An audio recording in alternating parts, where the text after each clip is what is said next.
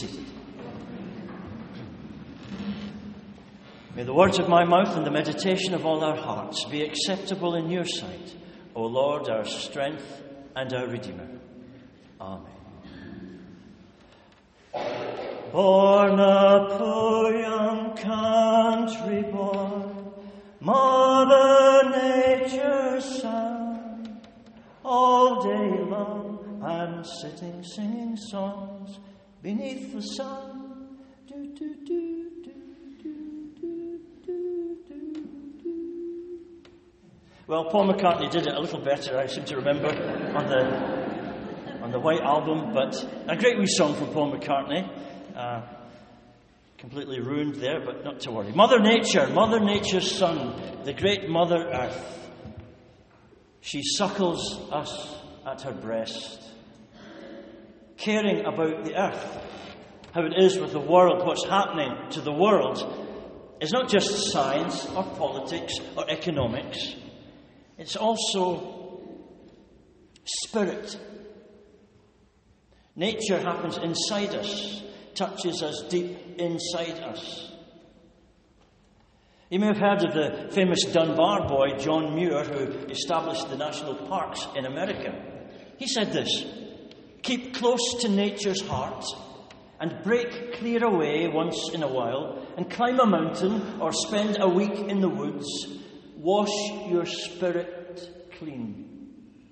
He added, everybody needs beauty as well as bread, places to play in and pray in, where nature may heal and cheer and give strength to body and soul alike. The extent to which people are getting worried about what's happening to the world is ramping up. Global warming, climate change. Greta's tearful plea to the U N last week left no one in any doubt about the urgency of the situation and the impatience among young people as they watch for some meaningful response. And if you care about the world, it's not just about cataclysmic consequences if we get it wrong, if we get the mix wrong. It's about a relationship, a spiritual bond, a belonging, the way the world can bless us, the capacity of nature in all its wonder and wildness to nourish the soul. We're connected. It's all connected. It suffers, we suffer. Its beauty makes us beautiful. And if you want a picture of what, how it can all go wrong with humanity, a metaphor for the mistakes and the mess-ups, just look at those polluted rivers and those ravaged landscapes and the rape and pillage of nature and the burning forests of the Amazon. The Native American Indians have a saying: when we Indians kill meat, we eat it all up. When we dig roots, we make little holes. When we build houses, we make little holes. We don't ruin things. We shake down acorns and pine nuts. We don't chop down the trees. We only use dead wood. But the white people plough up the ground, pull down the trees, kill everything. The white people pay no attention. How can the spirit of the earth like the white man?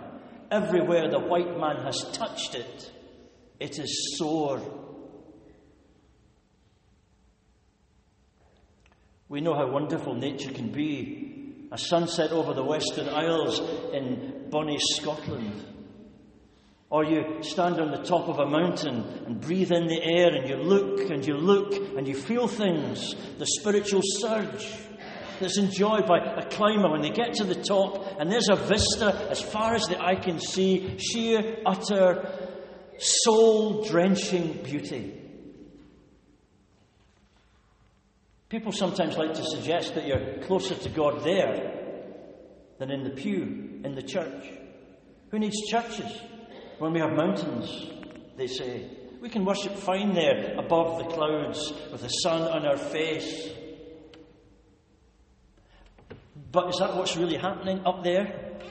It's certainly something special, But we have to ask honestly if it's worship of the divine or just feeling nice about a great view. And how good it is to be alive on a day like this in such a place. But it's different when you say, wow, what a view, to when you say, here I am, Lord, send me. Of course, for some kinds of religion, nature is the only Bible they have. Being close to nature is a, a sensual expression of something spiritual. It's not merely in the mind. It's about feelings, not words. And you know, you can understand why people prefer that, because once you start using words, you end up with disputation and controversy and schism and creeds and dogmas. But when you're standing beside a redwood tree or a cascading waterfall, instead of it being divisive and controversial, it's just a moment, unifying, healing. And we savour such moments. We feel the touch of the, the sacred, the mystical, the numinous, generated by almost sacred places that offer that heightened experience that we don't often give ourselves time to enjoy. We spend a lot of time going to a place called Loch Melfort on the west of Scotland. And on a beautiful spring Sunday morning, fresh and clear, we head off to the little church where a handful of people gather for worship. And people might well ask, where would you rather be on Sunday morning? Watching a sparkling waterfall? Or sitting in a stuffy church on a hard pew, listening to a boring sermon and being overwhelmed by the odour of mothballs, polish and sanctity? There are special places where speak- seekers of spiritual energy can find that. And sometimes a sense of history helps, heightens that spiritual edge. Like being here in this ancient church and recalling those giants of the faith who made this very place their spiritual home and filled it with their songs and their prayers, and we're part of that story, part of that quest. Maybe it's about individuals bringing their meaning with them. Maybe you have to bring that openness to the approach of the Spirit. Take a place like Lourdes. Thousands of people go there. And because of that spiritual energy, it does become a special place, an opportunity for spiritual awakening and reawakening. Call it peer group pressure, call it crowd mentality, or just the power of a whole vast throng of believers praying their heart out, generating a, a spiritual energy that is almost tangible and is certainly infectious. A happening place. Or if you set your mind to going on the, the great walk, the Camino de Santiago de Compostela, you've kind of put down a marker. You've said, I'm going here, whether for secular reasons, personal reasons, spiritual reasons, but I'm setting my face to make this walk, and something might happen here that changes my life. When we set our mind to it. It's a bit like when people go to, to watch a comedian. They've paid money up front, they're sat there in the audience, and they're kind of saying, I'm ready now, I'm open to it, make me laugh, I want you to make me laugh. That's why I'm here. When we open ourselves to the approach of the spiritual, when we show a commitment to getting beyond the nuts and bolts and the ordinariness and the trivial and the shallow and say, there's more going on here and I want it to reach me and be part of my story.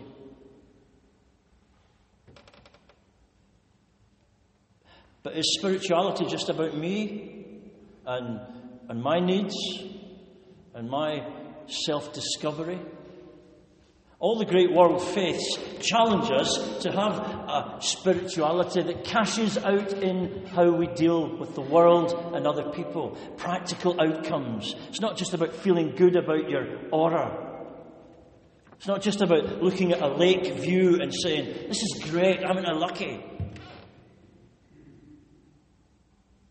It's about making the distinction between feeling good, loving the open air, appreciating the beauty of nature, caring about the conserving of the environment, and that other thing, encountering God. An encounter that happens on His terms, not our terms. Brings His will into focus as He approaches our hearts in that moment of spiritual openness and touches our life with His inconvenient truth. And when He says, I'm here with you in this moment. Take me with you when you go.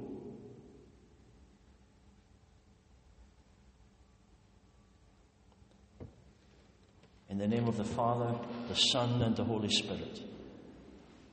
Amen.